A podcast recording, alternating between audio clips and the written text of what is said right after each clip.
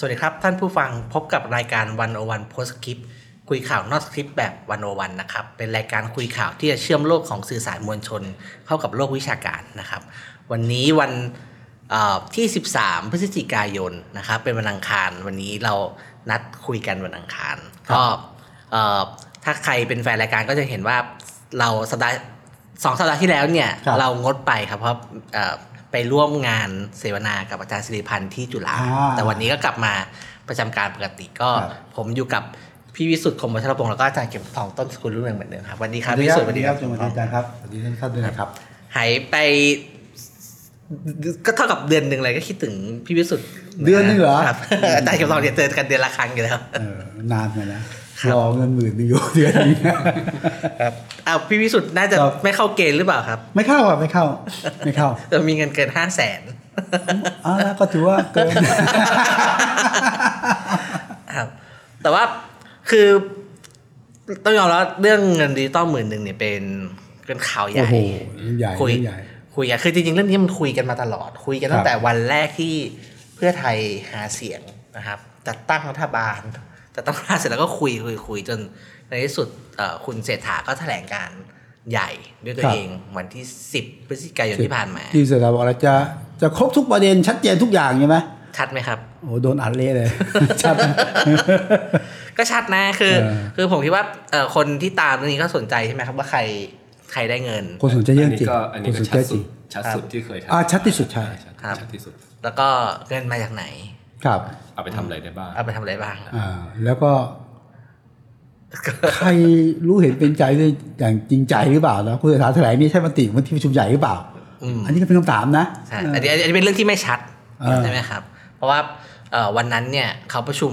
ตอนเช้ากันครับกรแล้รวมก็การชุคุดณใหเศรญ่ษฐาเนี่ยเออประชุมกรรมการชุดใหญ่ตอนเช้าแล้วก็คุณเศรษฐามาแถลงในตอนบ่ายใช่แล้วก็ตอนท้ายก็พูดอยู่ว่า เดี๋ยวต้องหนึ่งก็คือต้องรอให้ให้เอ่อผ่าน มติที่ประชุมใหญ่แล้วก็ครับให้ผ่านกระบวนการทางกฎกฎหหมามายยแล้วก็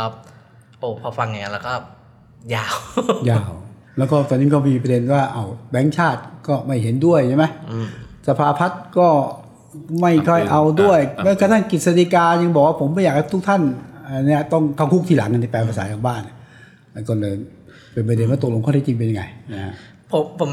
อยากมีเรื่องในเชิงกฎหมายอยากถามอาจารย์เข็มทองนิดหนึ่งครับ ก็คือว่าปกติเนี่ยอะเราเป็นนักเรียนถ้าเราเรียนกฎหมายเบื้องต้นเนี่ย เราก็รู้ว่าถ้าเราอยากทำอะไรเนี่ยออกเป็นพรบเนี่ยดีที่สุดอะใช่ไหมสครับภาเพราะว่าเข้าสภามีการตรวจสอบมีส่วนร่วมแต่ข้อเสียก็คือมันมันจะช้าอ่าแต่ทำไมผมไม่รู้ผมรู้สึกเองพอพอบอกว่าเป็นพรบต้องเข้าสภาเนี่ย ผมรู้สึกเหมือนทุกคนจะใส่หนะทำไมน่ะเออคือคือยังไงก็ตามในทางกฎหมายในการทำเป็นพรบเนี่ยมันมัน แน่นอนดีกว่านะแน่นอนที่สุดใช่แต่โอเคในทางการเมืองเนี่ยมันเป็นมันเป็นการตัดสินใจที่ที่ดีที่สุดหรือเปล่าอีกเรื่องหนึ่งเพราะว่าคุณต้องเดินเข้าไปให้สภาทั้งฝ่ายรัฐบาลเองและฝ่ายค้านเนี่ยมาอะไรอะมาตรวจสอบอะมาวิจารณ์คุณ แล้วก็พอเป็นพรบเนี่ยมันก็มีโอกาสที่จะถูกส่งไปไปไปตรวจสอบความชอบด้วยรัฐธรรมนูญนะในเรื่องวินัยการคลังที่อยู่ในรัฐธรรมนูญเนี่ยก็พูดง่ายก็คือมันก็ไป ไปเพิ่มความเสี่ยงระหว่างทางที่จะความเสี่ยงของทำใครอะของรัฐบาลของใช่รัไหมฐบาลของรัฐบาลว่านโยบายมันจะมันจะไม่ไปครับครับแต่แน่นอนนะอันนี้ในทางกฎหมายยังไงการทำเป็นพรบเนี่ยมันมันชัดเจนที่สุดเพราะว่าข้อมูลทุกอย่างมันต้องมันต้องกลางอ่าต่อหน้ามีมีกระบวนการในชั้นกรรมาธิการด้วย คือตั้งแต่ตั้งแต่จะเข้าเนี่ยเอ่อ ร่างพรบมันต้องเข้ากฤษฎีกาก่อนกฤษฎีกาต้องส่งให้หน่วยงานที่เกี่ยวข้องทุกหน่วยงานเพื่อทำความเห็นมาว่าติดขัดอะไรไหมก่อนเข้าคอรมอแล้วก็ส่งเข้าไปในสภาแล้วก็อย่างที่บอกมีชั้นกรรมาธิการมีทั้งฝ่ายค้านมีผู้เชี่ยวชาญไปเลย ไปหลายข้อนะครับแต่ทีนี้ก็ไม่แน่ใจว่ามันจะเร็วช้าแค่ไหนด้วยผมความรู้จักนอกจากผ่านสภาสมมติสมมติสภาให้ผ่านนะ มันต้องผ่านสวด้วยใช่ไหมอ๋อใช่แต่ว่าสวเนี่ยเป็นอำนาจชะลออ๋อ คือถ้าชะลอเกิดถ้าเกิดไม่เห็นไม่เห็นด้วยด้วยก็ดึงได้ก็ดึง แต่ว่าดึงเสร็จก็เอากลับมาประชุมร่วมกัน แต่ถ้าสสยืนยัน ถ้าเกิดก็ผ่านรัฐบาลมั่นใจว่าคุมเสียงข้างมากเด็ดขาดในในสภาได้อืมยันกลับไปก็ก็ผ่านสวโอเคไอไอไอที่ยากกว่าคือจะไปผ่านเอ่อสารรัฐธรรมนูญหรือเปล่าอ่าเฮ้ยแล้วก็อันหนึงที่คุยกันเยอะอันนี้ต้องต้องบอกตัวว่าผมไม่เข้าจริงๆคือ พอพูดกันอย่างเงี้ยก็เลยแบบมีการอาจจะมีการติดคุก หรืออะไรอย่างเงี้ยก็ผมก็รู้ว่าเออเฮ้ยทำนโยบายเนี่ย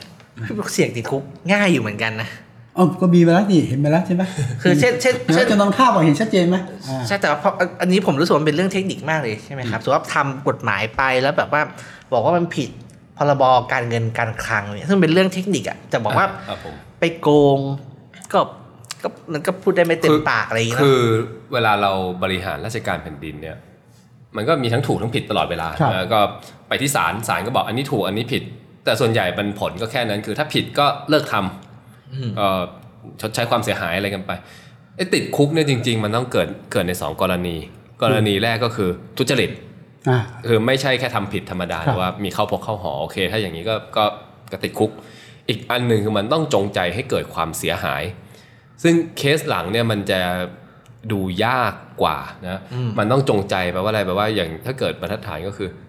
เตือนไปแล้ว หน่วยงานโน้นก็เตือนหน่วยงานนี้ก็เตือนอืมคนชี้แล้ว แล้วไม่มีการดำเนินการแก้ไขเอ่อครับปิดจุดโหว่ตรงนั้น โอเคมัน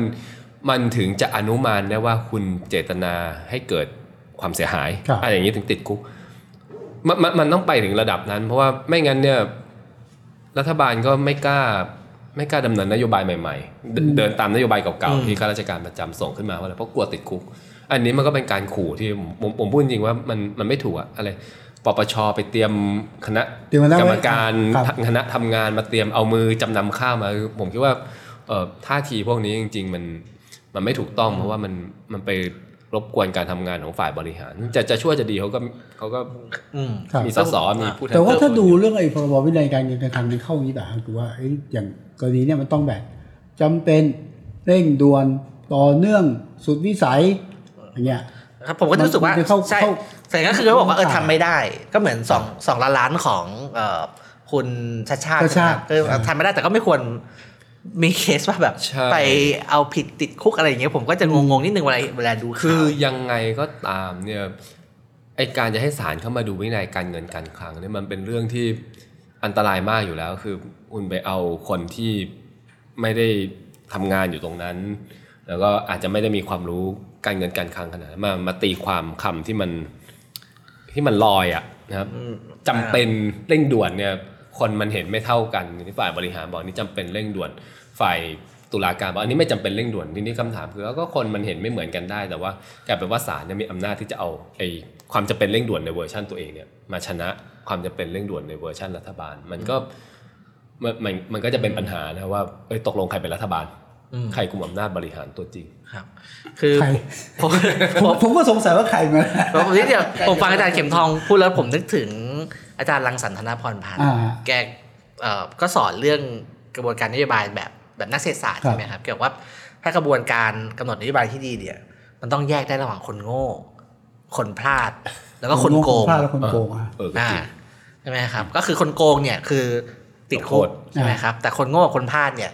มันมันมันคือไปเอาติดคุกมันก็อ่ากระไรโอเคอยู่อะไรอย่างเงี้ยครับ ก็แต่ว่าถ้ากระบวนการนโยบายที่ดีมันมันต้องแยก สามสิ่งเหล่านี้ออกจากกันได้เอ้ยแต่ว่าถ้ายืมคำพูดจุงแล้วก็อาจารย์อ่าหลังสารก็ยิ้มก็มีทั้งมันจะมีไม่ทั้งคนโง่คนพลาดคนโกงอะจากกรณีเนี้ยมันต้องหนึ่งหมื่นบาทอะผมว่าก็คนดื้ออย่างเงี้ยผมว่าก็ก็เอาโอ้ก็ผมผมว่าผมว่าเทียบกับแมกกับโปรเจกต์คขรับนาดใหญ่อื่น ๆ ที่ที่ทั้งตัวอย่างที่สำเร็จและล้มเหลวเนี่ยในระดับสูงสุดเนี่ยผมคิดว่าหาคนโกงในยยากแต่โอเค ในระดับ ในระดับปฏิบัติงานที่เจ้าหน้าที่ที่ทำหน้างานนี่ก็อีกเรื่องหนึ่งครับเอ่อระดับสูงก็จะเป็นเรื่องของคนพลาดแต่ถ้าอ่าพลาดมากๆพลาดมากๆ อันนี้ก็ค่อยมาว่ากันว่าทำไมถึงไม่แก้ไขครับแต่แต่ประเด็นนี้ผมจำนำผมข้าวผมจำนำข้าวผมเป็นคิดเคสว่าคือประเด็นกฎหมายผมจะไม่ไม่ไม่ไม่ค่อย ไม่รู้เท่าอาจารย์นะแต่ผมคิดว่าตอนนี้ประเด็นที่เป็นเรื่องใหญ่นะที่คำถามถามทุกคนก็คือว่า เทคนิคไม่ว่ากันแต่ว่า เอ๊ะทำไมต้องกู้มาแจกอืมเออ ซึ่งก็ก็สมมติถามว่าต่างไงนายกก็ยืนยันว่ามีความจำเป็นกระตุ้นเศรษฐกิจใช่ไหมเอ่ออ่าอ่ากระตุ้นเศรษฐกิจให้เกิดการหมุนเวียนอะไรเงี้ยประมาณนี้นะแต่ว่าฝั่งก็บอกเอ๊ะทำไมต้องต้องมาต้องต้องมายืมประเด็นคือทำไมต้องยืมผมว่าเอ๊ะนี่คือประเด็นที่แบบมันก็ไม่มีคำตอบที่ชัดเจนแล้วฝั่งก็บอกว่าต้องเงินมันไม่พอไงครับเออเออเออไม่พอตัวเงินไม่พอ แต่ผมผมก็เป็นอย่างเงี้ยก็คือถ้าเป็นเรื่องนโยบายก็ก็เถียงกันว่าใครเชื่อแบบไหนครับแล้วก็เอ่อโอเค เป็นฝ่ายบริหารก็มีสิทธิ์ exercise อำอำนาจก็ทำนโยบายไปแล้วก็เนี่ยครับก็พิสูจน์กันว่าได้ผลไหมครับพลาดไหมโกงไหมอะไรอย่างเงี้ยครับเอ้ยทำไมนิยมถ้างั้นถ้าใช้อำนาจเต็มในรัฐบาลนะอาจารย์นะก็ใช้เนี่ยไอ้พรกได้ไหมช่วงสภยิ่งสภาปิดยิ่งมีความจำเป็นก็ใช้พรกไปเลยแทนที่จะใช้พรบคือมันก็จะเป็นเรื่องอะไรต้องมีความจำเป็นเร่งด่วนนะครับ ผมว่าพลกรที่เสี่ยงจริงเอ้ยเพก็ราะนะพรกนี่พรกนี่ส่งสารแล้วมนูญดูเรื่องมีเหตุจำเป็นหรือเปล่าได้ใช่ครัไหมบแล้วก็ออกมาเป็นพรบแล้วก็อาจจะโดนโดนโดนตรวจอีกรอบหนึ่งแต่ผมคิดว่าเอ่อผลทางการเมืองด้วยผมคิดว่ามันมันเรกเลสอะมันมันฮะอะไรอะมันประมาทไปอะมันเอ๊ะมันไม่มันระวังมันมันมีข้อหนึ่งเอ่อที่ผมเห็นพูดกันเยอะอันนี้เป็นเป็นอีกเรื่องที่ผมเองก็ไม่แม่นนะครับก็คือว่าเวลาบอกว่าเวลารัฐบาลเอ่อ ล้มเหลวในการผ่านกฎหมายเนี่ยต้องยุบสภาเนี่ยอันนี้มันมันเป็นมันเป็นกฎหรือเป็นมารยาทหรือเป็นอะไรครับเป็นมารยาทกฎหมายสำคัญอะอันกฎหมายไม่สำคัญอาจจะไม่เป็นไร แต่ต้องเป็นกฎหกามารยเงินหรือเปล่าสำคัญไม่ไม่ไม่ไม่อันนี้ไม่จำเป็นกฎหมายใช่ไหมสำคัญคือกฎหมายที่สมมติรัฐบาลประกาศเลยอันนี้เป็นนโยบายหลักอ่าถ้าเกิดไม่ไว้วางถ้าบวชคว่ำพรบนี้ก็ครับเท่ากับไม่ไว้วางใจรัฐบาล โดยมารยาทโดยมารยาทแต่อันนี้ก็ย้ำโดยมารยาทแปลว่าอะไรแปลว่าก็ลาออกเหรอ ต้องลาออกต้องแต่ว่ายุบถ้าไม่ยุบสภาอะไรอย่างยุบสภเงี้ยลาออกหรือยุบสภาหรือแต่คำถามคือว่าของเราเรามีธรรมเนียมนี้หรือเปล่านี่ผมไม่แน่ใจ เพราะเราไม่เคยไม่เคยมีเหตุการณ์อย่างนี้เกิดขึ้น อืมแต่ผมว่าเออถ้าสมมติว่าเป็นพลกรเนี่ยก็มีความเสี่ยงสมมติว่าไม่ผ่านมาก็จะก็จะโดนเรื่องเรื่องนี้ด้วยหรือเปล่าเสนอไม่ผ่านล้มเหลว ต้องรับผิดชอบทางการเมืองอะไรอย่างเงี้ยคือผมผมพยายามคิดเร็วๆเออพอถามอย่างคิดเร็วๆมันมีครั้งหนึ่งที่รัฐบาลพลเอกประยุทธ์เนี่ยพรบงบประมาณไม่ผ่านในวาระสาม อ๋อตอนนั้นแต่มันไม่ได้ไม่ผ่านเพราะสสตัวเองโหวตคว่ำแต่มันไม่ผ่านเพราะสสตัวเองอะไม่มาไม่ไม่มา แต่ว่ามันไปโดนรัฐสารและมนูญช่วยโดยการบอกว่าไม่เป็นไรก็เออกลับไปโหวตใหม่อ่าเราเราก็เลยไม่เคยรู้จริงๆว่าโดยธรรมเนียมนี่จริง ๆ ต้องทำไหมไม่เคยมีคนวางมาตรฐานตรงนี้ไว้แล้วก็เอ่อจากกรณีเอ่อเงินดิจิตอลเนี่ยครับครับที่แถลงเมื่อวันศุกร์แล้วก็มีข่าวตามมาครับว่าแบบอ่าทางอ่าดรเศรษฐพุฒิอ่าอ่า ผู้ว่าแบงค์ชาติเนี่ยแบบแสดงความไม่เห็นด้วยเลเลขาสภาพัฒน์ครับแสดงความไม่เห็นด้วยด้วยเนี่ยกฤษฎีคือผมกาครับคือผมเออผมว่าเออเราเริ่มเห็นภาพบางแบบกลับมานะคือมันเห็นแรงเสียดทานอะระหว่างฝ่าย Technocrat ฝ่ายบริหารกับ technocratซึ่งไม่เห็นภาพนี้มานานแล้วไม่เห็นล่าสุดเมื่อไหร่ต้องต้องอะอะอะอะผมว่าครั้งล่าสุดก็แปดก็เก้าคือปีก่อนก็คือไม่มีนะไม่มีคุณ สมัยรัฐบาลคุณยิ่งรักษณ์ครั้งครั้งสุดท้ายก็ทำอะไรมากก็จะโดนข้าราชการค้านบ้างอะไรเงี้ยแต่สมัยคุณประยุทธ์นี่แบบว่าไม่มีอันนั้นไม่เนียนได้อ่านั้นแน่นอนนะอันนี้อันนี้เป็นครั้งเป็นเออผมรู้สึกผมไม่รัฐประหารไม่เห็นมาจริงนานแล้วนานแล้วครับนะครับแต่ก็แต่ก็น่าน่าสนใจพอพอเป็นเรื่องอย่างเงี้ยมันก็เลยขึ้นอยู่กับเครดิตของคนที่ออกมาวิจารณ์ด้วยนี่เอ่อในทางภาพเนี่ยผมคิดว่าแบบเออเอ่อดร เศรษฐพุทธเนี่ยก็เป็นคนที่เอ่อมี credibility สูงในเรื่องของการเงินการคลังอะไรอย่างนี้ใช่ไหมครับ ก็เสียงก็เลยมีน้ำหนักมากหน่อยนะครับก็เนี่ยก็ผ่านละวันกันนะครับแล้วถ้าใครอยู่ในเอ่อกรุ๊ปไลน์นักข่าวครับเอ่อแบงค์ชาติเนี่ย ก็จะนักข่าวก็ถามเรื่องนี้ทั้งวันแบบเอ่อท่านผู้ว่าการพูดเรื่องนี้จริงไหมออกมาออกมาบอกหน่อยได้ไหมว่าจริงหรือเปล่าอะไรอย่างเงี้ยครับอันนี้ผมคิดว่ามันคือผมคิดว่า process อย่างนี้ครับ process นายกเศรษฐาจะแถลงวันที่ 10พฤศจิกายน ที่บอกว่าทุกอย่างจะชัดเออแล้วมีการประชุมประชุมเสร็จนายกก็มาแถลง ว่าเดินหน้าต่อเนาะภายใต้ตึ๊ดๆๆแล้วก็มีการกู้เงินขณะเดียวกันก็มีเสียงบอกว่าสามท่านที่คุณจุงพูดถึงเนี่ย ไม่เห็นด้วย แต่ว่าทั้งนายกทั้งพี่อ้วนนะใครบอกว่าเห็นด้วยมันเหมือนกับทุกคนตัดตัดตัดอืมตัดตัดคคำพูดที่เป็นประโยชน์กับแต่ละฝ่ายอะใจผมคิดว่าทำไมไม่ ไม่เอามานั่งคุยให้ประชาชนรู้เหมือนกันเรื่องที่คนต้องรู้นะเพราะเรื่องนี้คือผมคิดว่าเป็นนโยบายหลักของรัฐบาลเศรษฐา โอเคสามท่านที่พูดถึงอาจจะเป็นแบงค์ชาติจะอิสระ แต่ว่ากฤษฎีกาหรือก็คือก็ถือว่าเป็นผู้ใต้บังคับบัญเรื่อชางบัญชาเอ่อโอเคถ้านายกทุบโต๊ะก็ต้องทำตาม แต่ว่าถ้าใช่เกิดมีเสียงคัดค้านจริงก็ต้องฟังว่ามันเกิดอะไรขึ้นอะนี่ประเด็นคนก็เลย มันกำลังกวงๆกำลังแบบฝุ่นตลบก็ยิ่งแบบกลายเป็นประเด็นไงฮะำอืมก็ผมว่า เนี่ยแหละมันเลยทำที่พี่ที่คุยกันตอนแรกพี่รู้สึกว่าแบบว่ามันเหมือนจะชัดไม่ชัดนเลยกลายเป็นไม่ชัดไม่ชัดอืม แล้วผมก็รู้ว่าเราไม่รู้ว่าเราจะอยู่ในสภาวะ ไม่ชัดประมาณเนี้ยอืมน่าจะอีกสักพักใหญ่เลย เพราะว่าเขาก็ถือว่าเขารัฐบาลก็พูดไปหมดแหละว่าจะทำอะไรใช่ไหมครับที่เหลือก็รอกระบวนการว่ามติที่ประชุมใหญ่จะเป็นยังไงครับใช่ไหมกฤษฎีกาว่ายังไงแล้วกว่าจะเข้าไปโหวตแต่แต่คนก็รู้สึกได้ว่า มีความรู้สึกได้ว่าไม่ชัดนะหมายถึงว่าเขารู้สึกคนก็ได้นะเพราะว่า มันเปลี่ยนจริงนะคืออ่าไม่ว่ากันนะใช่ไหมเปลี่ยนพื้นที่เอ่อจาก4กิโลเป็นอำเภอใช่ไหมเปลี่ยนจำนวนผู้จากที่แบบทุกคนได้อะก็จำกัดจำกัด50ล้านคนเราสามคนไม่ได้อันนี้ อันนี้ก็ผมก็โอเคก็ไม่ว่ากันนะอันนี้คือรายละเอียดใช่ไหมแต่ว่าที่นั่นแหละในที่สุดแล้วผมรู้สึกว่า คนก็ยังไม่ชัดว่าตกลงหลักเกณฑ์ยังไงจะเปลี่ยนหรือเปล่าที่สำคัญคือว่า เงินมาจากไหน ซึ่งนี่ผมว่าเรื่องใหญ่มากนะเออกู้ครับกู้เอกู้อเอาแต่เมื่อก่อนผมไปกู้นี่หมายถึงว่าผมว่าก็ผมก็ก็ทำคือผมว่านายกถ้าชัดเจนว่าจะกู้เนี่ย ผมคิดว่า ก็ต้องสำทับและต้องชัดอะ คือบอกว่าจะกู้แล้วก็อะไรภารกิจเยอะอะไรมันก็มันก็เกิดอาการแบบ ไม่ชัดเจนอยู่แล้วล่ะวนอยู่เหมือนเดิมนะผมผมว่ามันก็ความคลุมเครือนี้มันตึงเครียดนะเครียดเสียเครียดเสียคนรอก็รอ คือคือผมคิดว่ายังไงคนเนี่ยก็อยากได้แหละ ผมก็อยากได้ แต่ก็รู้สึกว่าแบบไม่มีอะไรชัดเจนแบบเออไม่มีอะไรชัดเจนมารอแบบไม่ไม่รู้เมื่อไหร่ แล้วก็คือโดยธรรมชาติคนเนี่ยพอเศรษฐกิจเป็นอย่างนี้ยคนก็อยากได้แหละ แม้ว่าจะมีเสียงทัดทานว่า มันยิ่งทำให้คนค้านเนี่ยกลายเป็นผู้ร้ายอะนะครับทุกคนก็บอกทุกคนก็อยากได้แหละถึงมันจะไม่ดีแต่ก็แต่ผมไม่ค่อยมั่นใจอาจารย์เราจะแฉนะคือคือผมคิดว่าเออใช่คนคัดค้านเป็นผู้ร้ายแต่สำหรับคนที่ควรควรต้องได้เนาะเออ แต่ว่าผมเชื่อบางคนคัดค้านก็กลายเป็นเพศเหมือนกันนะเออว่าเอ้ย คือผมคิดอย่างนี้ผมคิดมุมคือ คนส่วนหนึ่งไม่ได้คัดค้านโครงการนี้ ผมคนหนึ่งแหละไม่ได้คัดค้านอันนี้ แต่ว่าวิธีการมาในการที่จะกระตุ้นเศรษฐกิจ และวิธีการให้การซึ่งเงินที่ไม่สร้างหนี่อนาคตจะคือยังไงอะคือผมคิดว่าคนคัดค้านแบบก็ไม่ไม่ไม่เท่าไหร่นะวิธีการ คือคือผมผมฟังเงื่อนไขทั้งหมดแล้วครับ คือผมส่วนตัวเนี่ยผมก็ เอ่อเชียร์ให้ทำเพราะว่าอืมยังไงก็อ่าคือยังไงหาไม่ได้เสียงมาทำแล้วเนี่ย ผมก็ผมก็เชียร์ให้ทำใช่ไหมครับ แล้วได้ทำอะผมรู้สึกว่าก็ทำให้มันสุดทางที่อยากจะทำอะกู้เงินไม่เป็นไร คือผมรู้สึกว่าตอนนี้ห้าแสนล้านใช่ไหมคือ อีกหกหมื่นล้านอะ ก็อีกนิดเดียวอีกนิดเดียวคือข้อที่หนึ่งใช่ไหมครับข้อที่สองเนี่ยคือผมว่าพอวางเงื่อนไขเยอะน่ะไอสิ่งที่อยากได้มากที่สุด ก็คือการกระตุ้นเศรษฐกิจการเมืองเศรษฐกิจอะมันจะไม่เกิด อย่างตอนนี้โอ้ซื้อ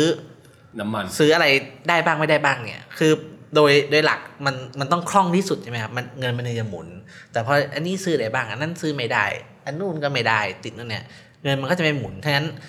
อ่าที่กังวลกันว่าตัวคูณไม่น่าจะสูง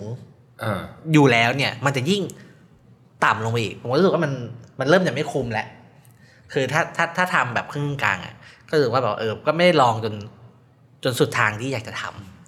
ก็แต่เลยประเด็นสุดท้ายมันก็มีสำหรับผมมีคิดว่าเรื่องใหญ่ที่สุดคือเรื่องเดียวไง เรื่องกู้ใช่ไหมอืมแต่เขากู้อยู่แล้วไงห้าแสนล้านแต่ว่าคือถ้าเป็นผมผมผมผมไม่ยืนยันว่าผมไม่ติดนะอืมทำเธอะแต่ก็ยังติดใจว่า มันขนาดต้องกู้เงินมากมายแล้วมาทำโครงการนี้หรือเปล่ามีคนบอกว่า อยากรู้ว่าห้าแสนล้านเยอะขนาดไหนไม่ทำไมให้ให้ลองเขียนห้าแสนล้านลงบนกระดาษอะเขาบอกว่าเขาบอกว่า เลขศูนย์เนี่ย มันไม่พเยออะมาก มันไม่พอ มันมันห้าแสนแล้วบอกว่า เลขศูนย์ทั้งหมดแบบสิบเอ็ดตัวอะไรอย่างเงี้ยเขียนบนกระดาษมันไม่พออืมทีนี้มีอันหนึ่งผมคุยเล่นๆกับเพื่อนเขาถามว่าเอ๊ะทำไมถึงกำหนดเป็นหลักเกณฑ์เจ็ดหมื่นบาทกับเงินเอ่อห้าห้าแสแสนนใช่ไหมห้าแสครันบเมื่อก่อนมีสองหมื่นห้าห้าหมื่นอะไรใช่ไหมเออเป็นเพราะอะไรก็คุยกันก็ทีนี้รัฐบาลก็อธิบายเคลียร์อยู่ว่าเอ่อ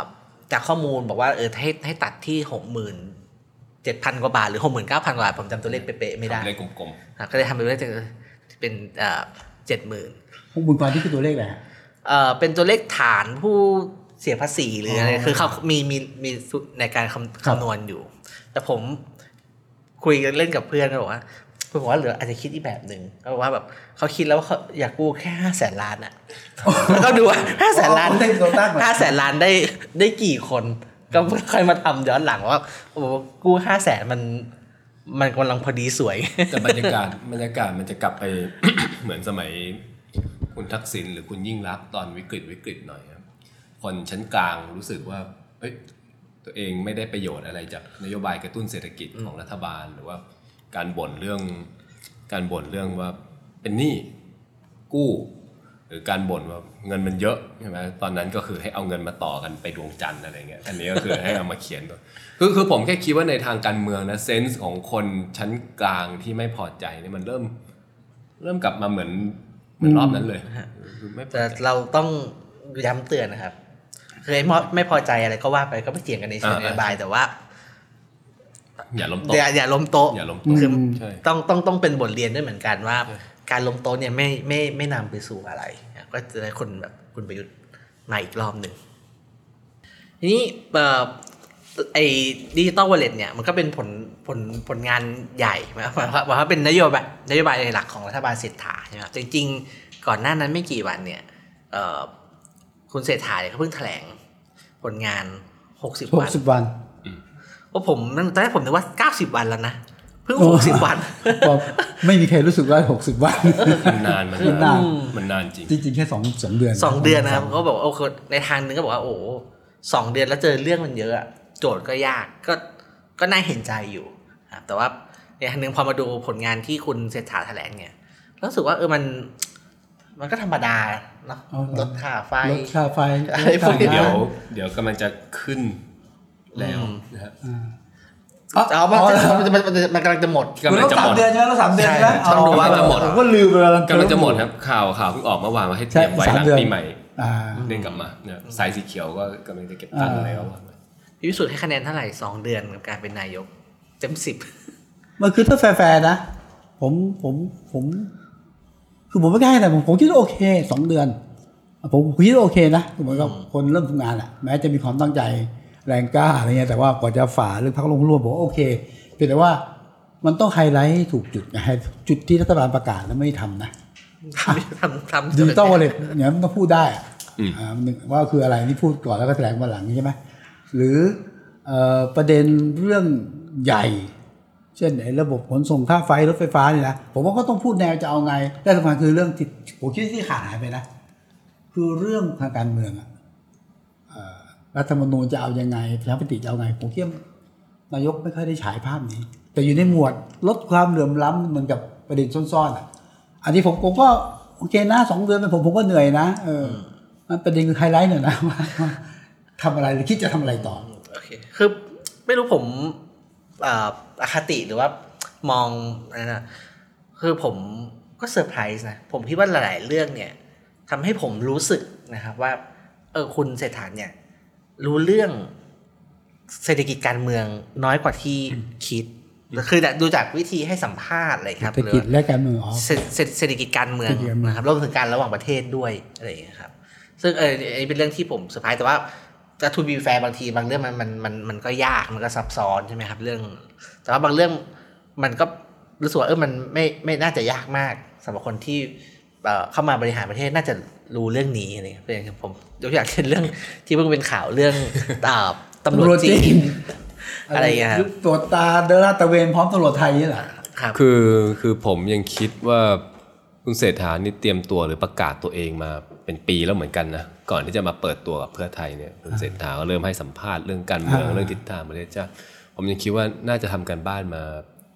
เยอะกว่านี้อะอืมนะครับ จะจะมาบอกอันนี้เป็นมือใหม่ขอขอเวลาสักพักหนึ่งในการเรียนรู้ผมคิดว่าไม่ไม่ใช่อะก่อนคุณจะมาถึงตรงนี้เนี่ยคุณมีเวลาเตรียมตัวเป็นเป็นปีนะเป็นปีอันนี้เป็นสิ่งที่ควรจะเป็นไงแต่ในความเป็นจริงผมคิดแบบนี้นะผมผมคิดว่าคุณเศรษฐาเนี่ย อยากเป็นนายก แล้วก็จะขายคือจุดเด่นของเพื่อไทยก่อนที่จะถึงขั้นแบบทำศึกกับก้าวไกลจริงๆจะแก้ปัญหาเศรษปาฐกกิท้องจเออปากท้องเศรษฐกิจความรุ่งเรืองต้องกลับมา ก็ต้องเป็นคุณเศรษฐา แต่ว่านั่นแหละมันประเด็นทางการเมืองที่คุณเศรษฐาจะเรียนรู้ช้าไปนิดนึงหรือเปล่ามีมีคนทำให้นะครับ คุณภูมิธรรมนะครับแกพี่แกไหวแกทำเยอะนะทำทุกอย่างนะไม่อวดหมดหรอกนะครับเออแต่ว่าก็เนี่ยผมก็จะรู้สึกนิดนิดหนึ่งนะครับครับแต่ว่าก็ก็ในในขณะเดียวกันไอ้ด้านที่เป็นด้านเอ่อที่เกี่ยวกับเศรษฐกิจหรือเศรษฐกิจต่างประเทศเนี่ย ก็รู้สึกว่าแอคทีฟนะครับอ่อเดินทางไปเจรเดินจาเดินทางไปเจรจาโรดคือโชว์ ผมคิดว่าการไปรถโชว์ในในยุคเนี้ยสำสำคัญ เพราะว่าแบบว่าเพราะเพราะที่ผ่านมาไม่ทำเลยต้องยอมรับว่าคุณคุณประยุทธ์เนี่ยไม่ได้ทำอะไรพวกนี้เท่าไหร่แล้วก็ผมคิดว่าคือเวลาออกไปอะคือคนคนกลับมาเห็นประเทศไทยในบนเวทีระหว่างประเทศอีกอีกครั้งหนึ่งอืมใช่ไหมครับ แล้วก็เออแต่ถ้าคนแบบเห็นนะว่าประเทศมัน active อะแบบเออเขาอยากจะทำอะไรก็ อันเนี้ยผมผมว่าเป็นเป็นเป็น part ที่ทำได้ดีนะครับ แต่แต่ก็อย่างว่าว่าโจทย์จริงๆบางทีมันเป็นโจทย์ที่อยู่ข้างในประเทศนี่แหละ มันเลยจะจะอันเนี้ยก็ยังยังไม่ค่อยชัดอะในนโยบายเอ่อค่าไฟอะไรต่างๆ มันเป็นนโยบายระยะสั้นผมว่ามันก็ยาก คือหลายๆอย่างเนี่ยผมคิดว่ามันมันเกิดขึ้นในประเทศไทยตอนนี้เนี่ย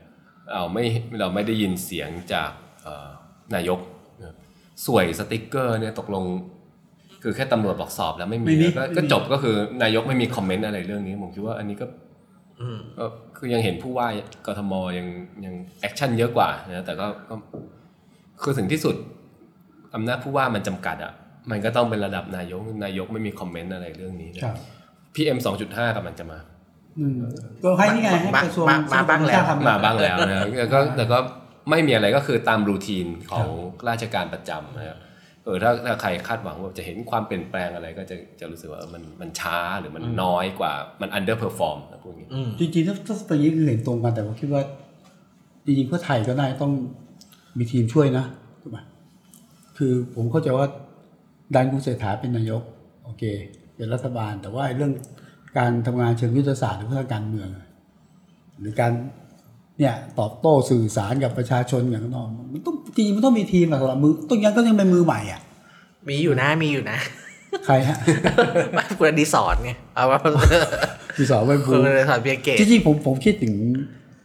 คุณหมอหมอมิ้งกันนะว่าเอ้หมอมิ้งเคยแสดงบทบาทนี้สมัยคุณทักษิณนะได้เยอะทำได้ดีต้องแต่ที่ต้นี่องดูเหมือนจะต้องขจะออนุญาตพัดพิงนะอืมมันคิดถึงคุณอภิสิทธิ์ตอนเป็นนายกนะ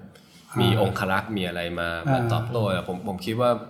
ไม่เบิร์กนะเบิร์กไหมไม่เวิร์กมันยิ่งพูดยิ่งทำให้ดูแย่ลงด้วยซ้ำเพราะมันเป็นการตอบโต้ที่ไม่ได้ใช้เนื้อหา มันใช้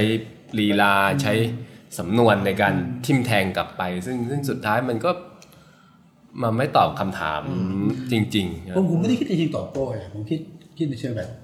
ตอบในเชิงหลักหลักเข้าใจแต่แต่ผมเฮ้ยผมต้องเดินอย่างนี้นะผมผมคิดว่าตอนเนี้ยเพื่อไทยเนี่ยไปติดนิสัยอย่างหนึ่งคือใช้สิ่งที่เราเรียกว่าเป็น propagandist อะเป็นเออนักโฆษณาการอะ เออนะครับเพราะว่ามันหนึ่งมันง่ายสองมันถูกสามมันมีประสิทธิภาพนะครับนักเศรษฐศาสตร์ตั้งคำถาม ก็ใช้ propagandist ตอบอืมนักกฎหมายตั้งคำถาม ก็ใช้ propagandist เออตอบนักอะไรตั้งคำถามก็ตามเนี่ยไม่ต้องไปหาผู้รู้ในเรื่องนั้น ใช้นักโฆษณาการคนเดียวเนี่ยเอ่อแบกหมดนะซึ่งซึ่งมันก็ง่าย เพราะว่าก็ก็ตอบได้แต่ว่าถามว่าแล้วมันมันมันไม่ใช่มันมันผิดมันยังไม่ได้ถูกประมันสไม่งได้ค์ไปไกลเลยมันยังไม่ได้คุยในเรื่อคงรับที่ที่ถูกถามนะมันก็ถูกบิดให้เป็นประเด็นทาง การใช่ เมืองทุกอย่างก็เออมันมันทุกอย่างตอบเหมือนเหมือนเหมือนกันหมดนี่ไม่หวังดีเอออัอันนี้เป็นเรื่องเป็นการเมืองหมดจุดๆๆผมผมคิดอีกท่านเนี่ยจะไม่ตรงกันเลยว่าก็คล้ายคล้ายๆคุณบรรหารจะเป็นนายกนะเห็นลูกคุณหารไหมหลงจู้อะใส่สูตรใส่สูทแต่ว่าแบบขอไปคือท่านไม่ได้มีลูกกับอินเตอร์ลูกแบบผู้บริหารแต่ว่ายุคคุณบรรหารก็จะมีทีมใช่ไหมทีมอาจารย์สุรพงศ์สุรเกียรติเงี้ยมาช่วยคนรุ่นใหม่มาช่วยอะหรือยุคนาชาติอืม ก็มีทีมบ้านพิษมาช่วยอย่างเงี้ยคือไม่ได้มาช่วยตอบโต้ทางการเมืองนะ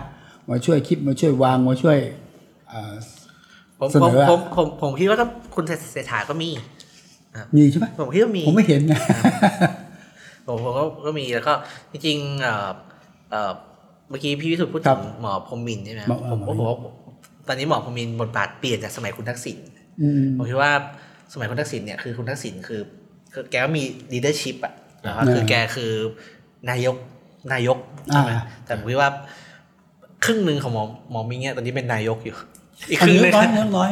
ครึ่งครึ่งหนึ่งน้อยครึ่งหนึ่งคือคุณเศรษฐาก็วันนั้นคุณสถานีพูดถึงอ๋อมีก็เป็นเรื่องน้อยเลยเอาจริงๆผมคิดว่าแบบว่าเวลาที่คุณเศรษฐาไปต่างประเทศอย่างเงี้ยครับผมก็คิดว่าคือคุณคุณหมอพรหมมินทร์กับเอ่อพี่อ้วนภูมิธรรมเนี่ยอ่าเป็นการเป็นคนที่แบบว่าเอ่อ operation ครับข้างในนะครับว่า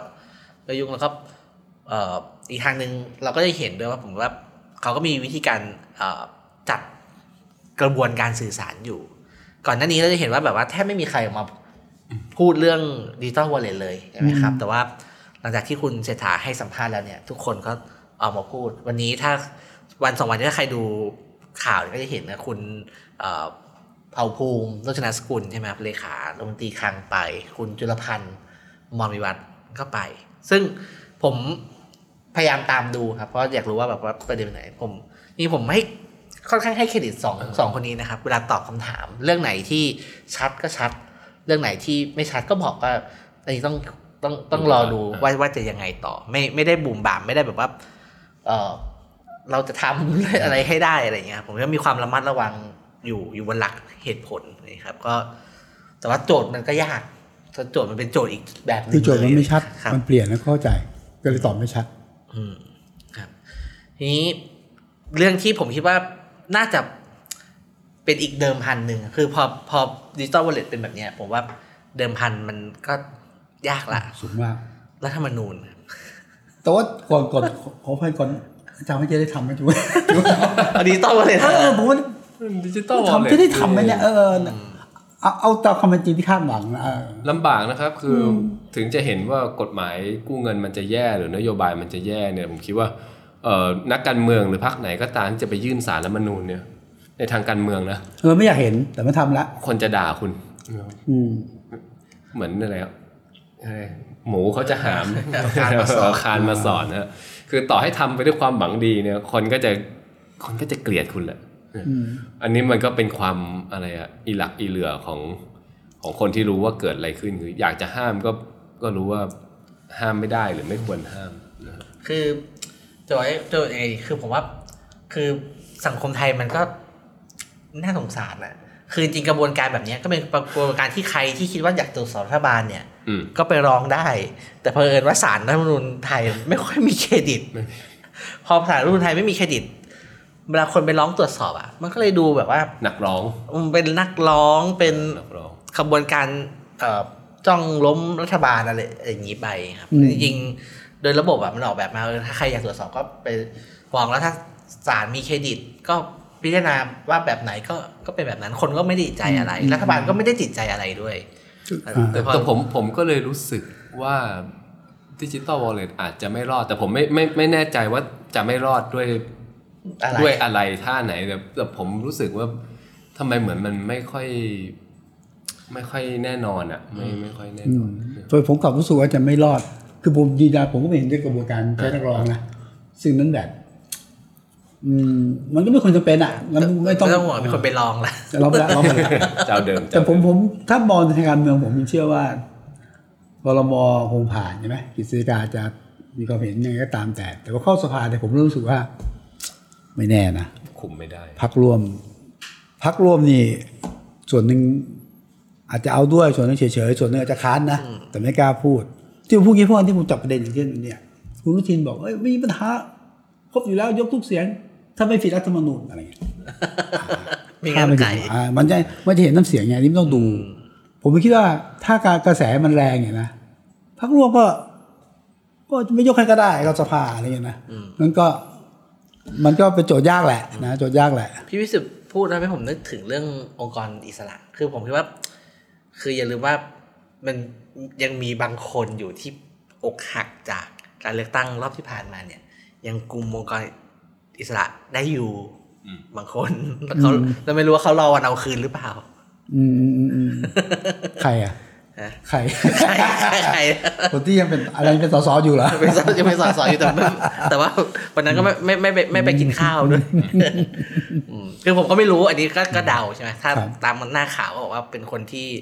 ถูกเอ่อผิดหวังมาใช่ไหมครับ แต่เขาก็มีของอยู่ อืมอืมอืมก็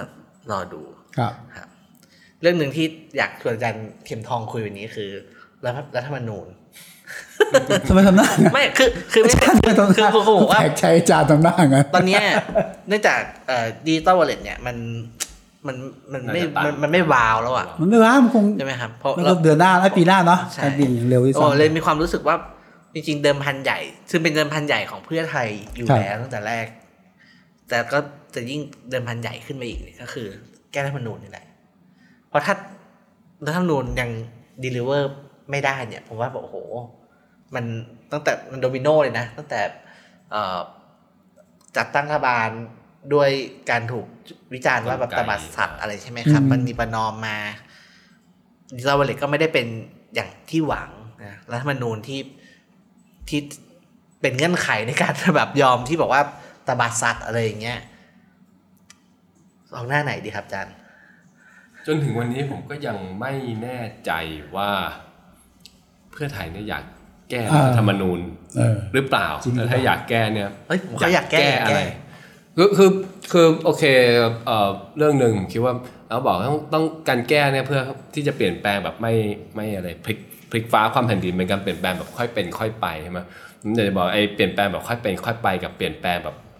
พอเป็นพิธีจนไม่ไม่ไม่มีความไม่มีความเปลี่ยนแปลงเลยเนี่ยมันมันไม่เหมือนกันนะไอ้ incremental change คือค่อย ๆ เปลี่ยนใช่ไหมกับ marginal change คือจริง ๆ เปลี่ยนคำขำคือผมไม่แน่ใจนะคือคือสวก็จะหมดอายุอยู่แล้ว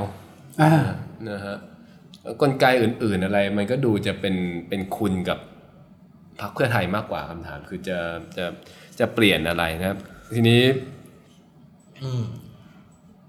ไอไอประชามตินี่ที่กำลังศึกษาไม่แน่ใจว่าจะเคาะเมื่อไหร่คิดว่าคงเคาะให้ทำประชามติรอบหนึ่งนะ แต่คำถามประชามติเราก็ยังไม่รู้ว่าจะเฟรมว่ายังไงว่าตอนนี้มันก็มีคำถามอย่างเช่นหมวดหนึ่งหมวดสองแก้ได้แก้ไม่ได้มา ซึ่งผมก็ไม่แน่ใจทุกผมผมคิดว่าจนถึงนาทีเนี้ยไม่มีใครมั่นใจว่าประชามติ จะไปถามอะไร จะจะถามอะไรแล้วไม่มีใครแน่ใจว่าประชาชนจะตอบคำถามนั้นยังไง อืมอืมใช่จริงๆเอ่อซึ่งซึ่งหมวดหนึ่งหมวดสองที่ผมก็พูดมันเป็นเรื่อง จะพูดว่างี่เง่าไหมคือ คือผมไม่คิดว่ามีใครอยากแก้หมวดหนึ่งหมวดสองแต่ว่าก็มันก็กลายเป็นการเถียงกันแบบเชิงสัญลักษณ์เฉยๆว่าต้องต้องแก้ต้องแก้ได้ทั้งหมดอะไรหรือว่าต้องห้ามแก้ทั้งที่ไม่มีใครคิดจะไปแก้มันนะ แต่ว่ากับว่ากระบวนการทั้งหมดมันจะเป็นอัมพาตเพราะว่าไปไปไปเถียงทะกันเลาะกันเรื่เรื่อองงนี้นี้นะแต่ว่าเอ่อจริงๆเพื่อนไทยเองก็พูดอะไรคล้ายๆอย่างนี้เหมือนกัน ว่าแบบว่า ถ้าไปติดอยู่กับหนวดหนึ่งเบอร์สองก็ไม่ได้แก้เนี่ยมันคือคือคือมันทะเลาะกันอย่างเงี้ยตกลงมีใครอยากแก้ไหมไม่อยากอะถ้าไม่อยากก็ไม่ต้องแก้ก็ก็บอกว่าแก้ได้ทั้งหมดสิก็ไม่ต้องสงวนเพราะก็ไม่แก้อยู่แล้ว อีกคนนึงบอก ก็ไม่อยากจะแก้ก็ไปบอกสิว่าว่าแก้ไม่ได้ก็จะได้คือคือคือคือคือมันคำถามคือว่าตกลงอะไรถูกลอจิกไหนถูกใช่ไหมว่าถ้าไหนๆก็จะไม่แก้แล้ว ก็ต้องพูดถึงมันหรือว่าไหนๆไม่แก้แล้วก็ไม่ต้องพูดถึงมัน ไม่รู้นะครับอันอันนี้ผมพูดนะ นี่แค่คำถามประชามติว่าจะแก้หรือไม่แก้นะแก้อะไรนี่อีกเรื่องคือเราเราผมผมคิดว่าเราต้องเข้าใจก่อนว่า ต่อให้ได้สสรเลือกตั้งร้อยเปอร์เซ็นต์เนี่ยมันไม่ได้แปลว่าผลลัพธ์คือรัฐธรรมนูญเนี่ยมันจะมันจะดีโดยอัตโนมัติใช่ตอนนี้ยังไม่มีใครรู้เลยจะแก้อะไรอืมผมผมก็ไม่กล้าวิจารแต่ณ์ว่ามันจะดีไม่ดีแต่แต่อาจารย์พูดมาก็น่าคิดเหมือนกันครับพี่วิสุทธ์คือสมมติว่าถ้าเราตัดไอ้บทเฉพาะการ 5 ปีของรัฐธรรมนูญอืม60 ออกไปเนี่ย รัฐธรรมนูญ60 จะถือว่าเป็นรัฐธรรมนูญที่พอใช้ได้ไหม มันก็เป็นรัฐธรรมนูญที่จำกัดมันมีอะไรอะกลไกในการแทรกแซงอยู่รัฐบาลเยอะอยู่แต่ถามว่าใช้ได้ไหมอันนี้ก็เหมือนกฎหมายทั่ว ๆ ไปอะมันก็ถูกลู่ถูกกลางกันไปจนได้แหละคือยิ่งคุณใช้ไปใช้ไปเนี่ยมันก็จะมันก็จะพัฒนาอะไรอะวิธีการในการตีความในการจะ หลบเลี่ยงหรือในการจะสู้กันในแต่ละมาตราอะไรอย่างเงี้ยอันหนึงผมยังไม่เคยเห็นเลย ถ้าแปรยติกับข้าราชการประจำไม่เห็นด้วยเนี่ยคัดค้านได้เรื่องงบประมาณนะถ้าทำคำคัดค้านไว้ข้าราชการประจำไม่ต้องไม่ต้องรับผิดรับผิดนะให้ให้นักการเมืองรับผิดชอบเองผมยังไม่เคยเห็นข้าราชการคนไหนครับทำนะแต่ผมอยากรู้เหมือนกันถ้าใช้จริงๆเป็นไงอืม เออผมว่าก็น่าสนใจนะเพราะเพราะไอ้ประเด็นที่มันมีปัญหามากๆเลยก็คือเรื่องสวที่แหละก็บทเฉพาะการบทเฉพาะการถือว่าจบแล้วใช่ไหมถือว่าจบทีนี้พอก็เหมือนจะจบ พอพอสมมติว่ามันถ้ามันจบไปทั้งอย่างเงี้ยเอ่อไอ้ระบบเลือกตั้งแบบที่เป็นอยู่อย่างนี้มันก็รับได้คือคือคนมันก็คนก็รับได้เดี๋ยวจะเปลี่ยนก็คงเปลี่ยนไม่เยอะก็เลยแปลว่าเออแล้วสุดท้ายแก้รัฐธรรมนูญจะมันจะแก้อะไรแล้วทีนี้ ไอ้สิ่งที่อยากแก้คุณแก้ไม่ได้อยู่แล้ว ปฏิรูปกองทัพปฏิรูปศาลเปลี่ยนแปลงกฎหมายอาญาบางฉบับเนี่ย คุณคุณคุณยังไม่ได้ทำหรือทำในรัฐธรรมนูญไม่ได้อยู่แล้วเพราะฉะนั้นคำถามอืมมันก็ มันไม่มีพอยอะไรในการแก้รัฐธรรมนูญจะมีแก้เพื่อแก้ เออ แก้เพื่อแก้แก้เพื่อแก้ แต่ก็เป็นกระบวนการครับถ้ามองในแง่ของกระบวนการว่ามันเป็นกระบวนการที่เอามามามาตกลงกันใหม่เอาอย่างไง ในแต่ละเรื่อง อย่างน้อยก็ ถ้าได้รัฐธรรมนูญที่มันชอบทำกว่า 60 ก็หวังว่าการเมืองมันจะเดินไปข้างหน้าได้ อะไรแบบนั้นแบบผมแต่ไม่แน่แต่ใจแต่มันคุ้มเหมือนนะหกพันล้านสำหรับความชอบธรรมซึ่งจริงๆไม่รู้นะแต่สอนกฎหมายรัฐธรรมนูญเนอะพอผมสอนกฎหมายรัฐธรรมนูญผมถึงไม่ค่อยอยากให้ทำผมคิดว่ามันแปลว่าในมันสิ้นเอาชีวิตเปลืทาองการเมืองอาจารย์ที่ไม่ไม่ไม่มีผลอะไรไม่ไม่มีต้องแก้อะไรใช่ไหมเอาไม่ปมีระอะเด็ไรนต้กาองรแก้เมืองก่อนไม่มีอะไรต้องแก้แล้วก็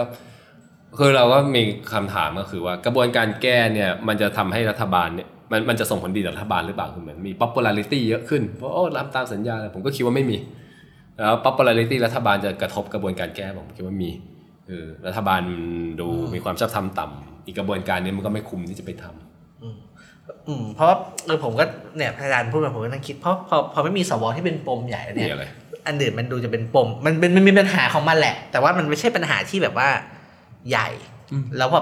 พอไม่ใช่ปัญหาใหญ่อะเวลาแก้อะ มันก็จะเปลี่ยนไม่เยอะจ้ะระบบเลือกตั้งเหรอจะมีสวเอ่อมีสวไม่มีก็เรื่องใหญ่อยู่แต่ว่า อ่าจะเลือกตั้งยังไงแบ่งแบ่งแบ่งเขตนับคะแนนยังไงอะไรเงี้ยผมว่าเออมันแล้วยิ่งถ้าไม่มีการแบบปฏิรูปเอ่อกระบวนการยุติธรรมศาลมันกก็องทัพอะไรอย่างเงี้ยก็มันก็พอยที่แก้เป็นพอยเล็กๆนะใช่อืมแล้แล้ววก็ก็ไม่มีอะไรถ้าแก้เสร็จแล้วก็ต้องอยู่ไปอีกหลายปีกว่าจะอืมกว่าจะได้แก้ไป คือปัญหาของประชามติคือเราไม่มีทางรู้มันออกหน้าไหน แต่ว่าออกหน้าไหนก็ตาม มันจะใช้ปิดปากคน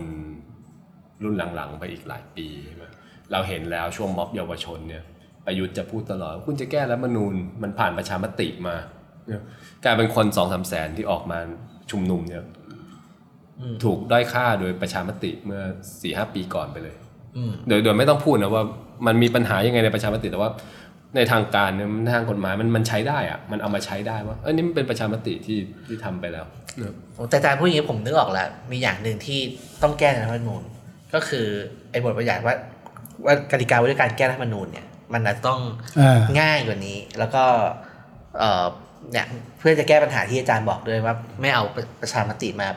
ปิดปากก็ครัมีบกระบวนการที่แบบเออทำยังไงให้ให้การแก้รัฐธรรมนูญเนี่ย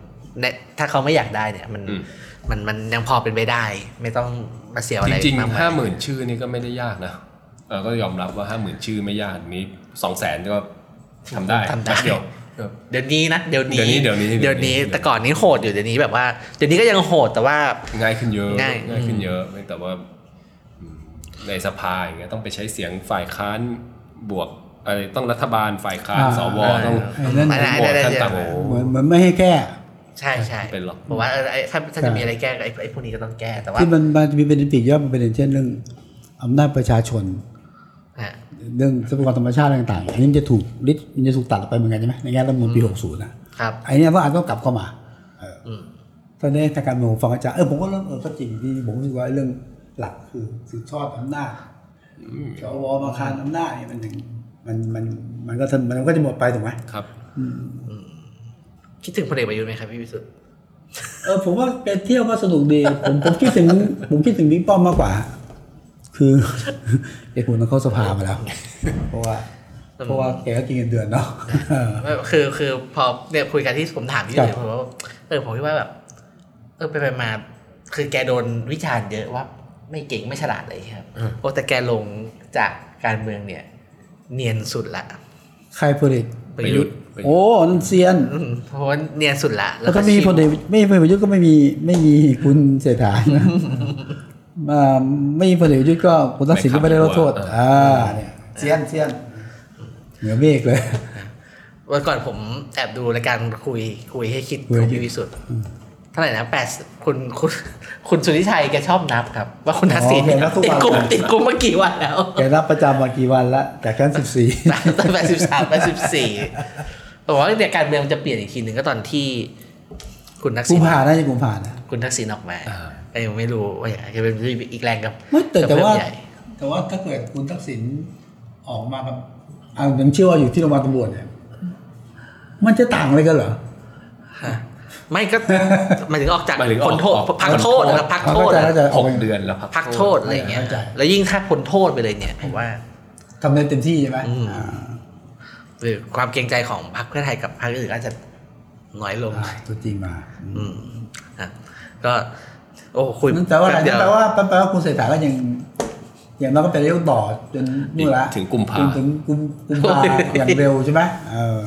แล้วจากนั้นใครจะเป็นนายดิกคจิรับตอลอะไรไม่มาสิทางนั้นอะเราใช่ไหมยังมาไม่ได้ใช่ไหมจ๊ะถูกไหมผมผมยังดูมันงกงกเงินๆมากไม่เลมายไม่มาแต่กุมภาครับแล้วก็แต่ผมว่าเวลามีอะไรแบบเนี้ยผมว่าเออในด้านในด้านหนึ่งแล้วก็มันก็สนุกนะคือว่า เออ คือคือมันก็ไม่ไม่รู้อะคือแบบในทางหนึ่งมันก็รู้สึกว่าเออแบบ น่าเบื่อแต่ว่าเดี๋ยวเวลามีมันก็จะเห็นไงเพราะว่าอันหนึ่งที่คนเรียนรู้เยอะนะระหว่างที่เถียงกันเรื่องดิจิตอลวอลเล็ตเนี่ยก็คือรู้ได้แบบประเทศมีหนี้เท่าไหร่อ่าอะไรเรามีเงินจริงไหมอะไรที่เราทำได้ อะไรที่ทำทำไม่ได้เพราะพวกนี้มันมันถูกคุยเยอะเขาบอกว่าคนก็แบบใช่ใช่อืมแต่ก่อนนี้เวลาเอ่อก็ต้องยอมรับว่าช่วงคุณประยุทธ์อะเวลาเถียงกันอะเถียงกันเรื่องการเมืองเยอะ ใช่นะอืมแล้วพอพอรัฐบาลเปลี่ยนก็เปลี่ยนมาเถียงกันเรื่องนโยบายเรื่อง เศรษฐกิจอะไรมากขึ้น ซึ่งจริงๆว่าผมว่าโดยรวมๆก็เอ่อส่งผลดีด้วยเหมือนกัน เพราะว่าเอ่อมันเปิดช่องให้เรียนรู้เยอะขึ้นใช่ใช่อันนี้อันนี้ไม่ได้แบบแบบพูดชงนะเพราะผมมีความรู้สึกว่าตอนช่วงเลือกตั้งเนี่ยดีเบตเรื่องเศรษฐกิจอะเป็นดีเบตที่คุณภาพ แย่ที่สุด ใช่ จริงๆเพราะว่าเพราะว่าแบบมันมันเทคนิคด้วยแล้วก็เอ่อเข้าใจผิดกันเยอะนะครับผมเพราะว่าเนี่ย กระบวนการนโยบายคือเนี่แต่ยละพักก็มีแคนดิเดตไม่เยอะที่สามารถขึ้นเวทีเศรษฐกิจได้ครับจริงอืมแล้วก็เรื่องเศรษฐกิจเองจริงๆเศรษฐกิจไทยข้อจำกัดมันก็เยอะในตัวของมันเองด้วยเวลาทำอะไรมันมันก็ยากสนใจเลยครับแต่ว่าพอมันเถียงกันเนี่ยผมว่าคนก็ได้เรียนรู้แล้วก็เนี่ยเกิดไม่เกิดยังไงก็ก็ว่ากันก็ไปเถียงกันต่อในนโยบายหน้าที่พูดถึงคุณทักษิณจะกลับมาให้ตกลงคุณพิธาจะจะยังไงฮะจะให้กลับมาไหม่เนี่ยล่ะก็เดิมมีข่าวว่าศาล นัดๆเออวันที่15พฤศจิกายนนะครับก็สิบคืห้าอนี่ยังไม่ตัดสินใช่ไหมครับหรือไงยังครับเป็นแค่นัดพิจารณาทีนี้สารรัฐธรรมนูญเนี่ยมันมันเป็นพิจารณาด้วยเอกสารซะเยอะมันไม่มีแบบอ๋อไปที่ศาลไปแถลงเออจะจะมีครั้งสุดท้ายเขาให้แถลงปิดคดีด้วยวาจาถ้าศาลอนุญาตนะครับก็แค่นั้น แต่ส่วนใหญ่ที่เหลือคือส่งเอกสาร ผมไม่เข้าใจทำไมคดีนี้มันช้าขนาดเนี้ย ไม่รู้เหมือนกันอ๋อโอเคส่วนหนึ่งคือคำถามส่วนที่หตนึ่อบงยากคือส่วนหนึ่งคือทีมผู้ถูกร้องคุณพิธาอะขอขอเลื่อนใช่ไหม ขอขอยืดยืหรือดว่า30 วันสองครั้งมันก็หกสิบวันนะเพื่อเพื่อเตรียมพยานหลักฐานอะไรต่างๆนะอันนี้ไม่ไม่ใช่ที่ศาลอันนี้เป็นครับ ตัวตัวผู้ถูกร้องเอง อืม ตอนนี้ก็เอ่อครบแล้วก็คือก็รอฝ่ายอื่นส่งพยานหลักฐาน แล้วก็คงจะเริ่มพิจารณาถ้าคุณพิธาได้กลับมาการเมือง นะครับมาเป็นหัวหน้าพรรคอ่าก็เป็นก็เป็นคนก็ก็จะเป็นอีกโมเมนต์หนึ่งที่สีสันการเมืองการเมืองไทยก็จะที่ก็จะสนุกน่าจับตามากขึ้นครับ ก็ครับ วันนี้ก็คุยกันครับเท่านี้ครับ ก็เดี๋ยวมีอะไรเดี๋ยวคุยกันต่อในเทปหน้าครับ สวัสดีครับ สวัสดีครับ